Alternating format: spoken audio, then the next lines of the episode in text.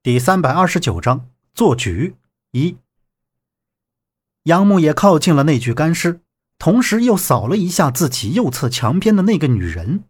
那女人含笑对着杨木点了一下头，而后消失了。这时，楼上的烟雾从门缝飘了进来，就听到门外传来惨叫声。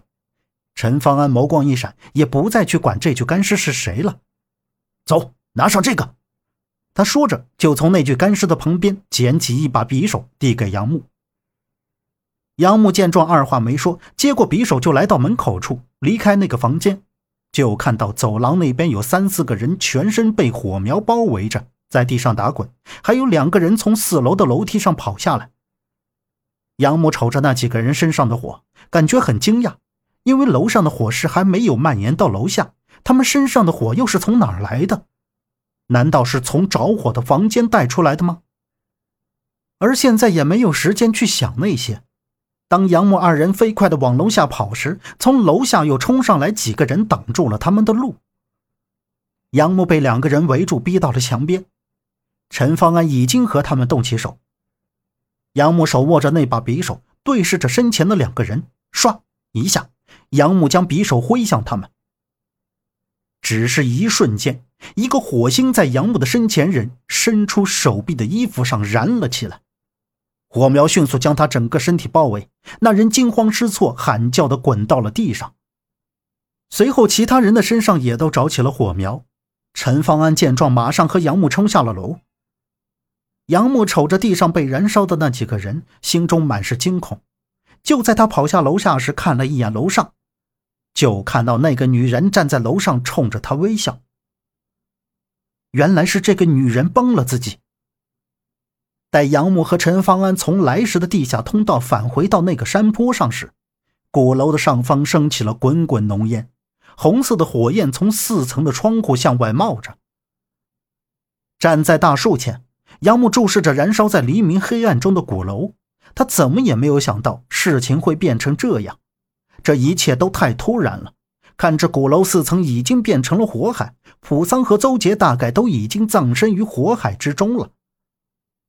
杨木摸着怀里那半份帛书，悲愧交集，心中感慨道：“也许，这就是命运的安排。”天马上亮了，杨木，我们快离开这儿。”陈方安站在旁边说道。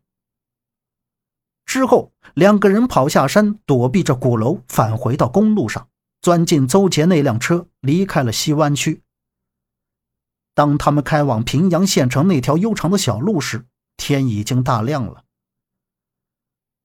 真是没想到会这样，都是我害了普桑。杨木重重的拍击了一下方向盘，悲愤道。陈方安凝视前方，镇定的说道：“别这样。”他不是你的错，我们先冷静一下，想想接下来该怎么办。是啊，周震他们现在还下落不明，老叔伯他们也不知道怎么样了。还有今天就是面爷约定去大禅寺的日子。杨木双目会神，瞅着前面泛白的天边，此刻的他心中无比自责。如果自己没有跟张瑞雪一起去福安参加什么婚礼，也许就不会有后面发生的这些事儿了。张瑞雪。杨木缓缓吐出他的名字，继续说道：“对了，张瑞雪有没有回过孙木匠家？我回平阳招待所，他也没在。我被警察抓走之后，就一直没有看到过他。”陈方安按着受伤的肩膀，皱起眉头，似乎是想到了什么。他闪烁目光，侧头看向杨木，说道：“如果是这样，那他就很有问题了。”前天我看到那个女人背影，也很可能是她。就在杨木心中对张瑞雪产生怀疑的时候，一辆打着双闪灯的黑车出现在他们右前方。越往近处走，杨木就越觉得这辆黑车很眼熟。再看车门大开，车头冒着黑烟，像是出了什么严重的事故。当杨木把车开到那辆黑车的侧面。就发现那辆黑车车头的地上躺着一个人，再一看，那人竟是张瑞雪。张瑞雪还是穿着那天参加婚礼的伴娘礼服，惨白的脸上淌着一道血痕，礼服的一侧满是鲜血。杨木赶紧停下车来，来到他的身边，看着地面上散落的药片，就知道他很可能是犯病了。发现他呼吸微弱，可能随时会有生命危险。杨木立即抱起张瑞雪上了车，一脚油门就朝着平阳县医院驶去。在到了医院门口，杨木抱着张瑞雪下车的时候，发现他手里紧紧攥着自己的那颗狼牙吊坠。站在抢救室的外面，杨木依靠在墙边，摸着手里的狼牙吊坠，陷入沉思。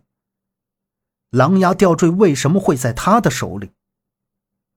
这时候。处理完伤口的陈方安走了过来，问道：“怎么样了？”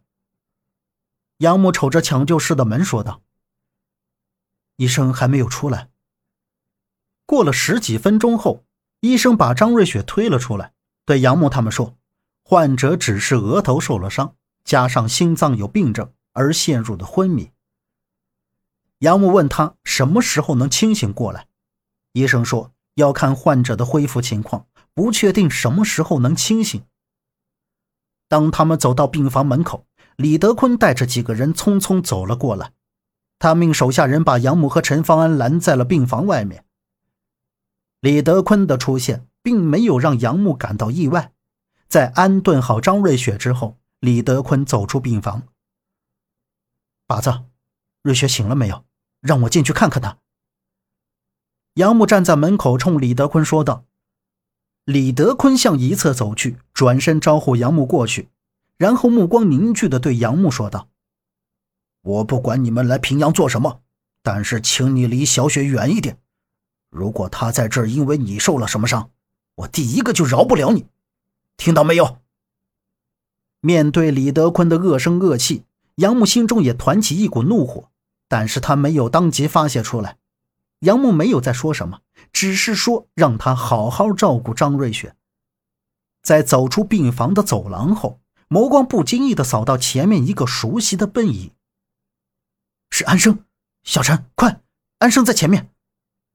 杨木顿时惊讶道：“快步追向最前面的安生。”不料，安生被一个戴着口罩的男人抱起来，就往医院的大门口跑，随后上了一辆面包车，疾驰而去。杨木和陈方安快步流星地坐到了他们停在门口的车上，紧追了上去。看样子他们对平阳这里路很熟悉，他们这是要把安生带去哪里？陈方安看了看左右两边的道路，说道：“不知道，但我感觉他们知道我们在后面跟着。”杨木瞟着两边的山丘，又看向前面越来越近的那座山丘上明显的建筑物。本集播讲完毕，感谢您的收听。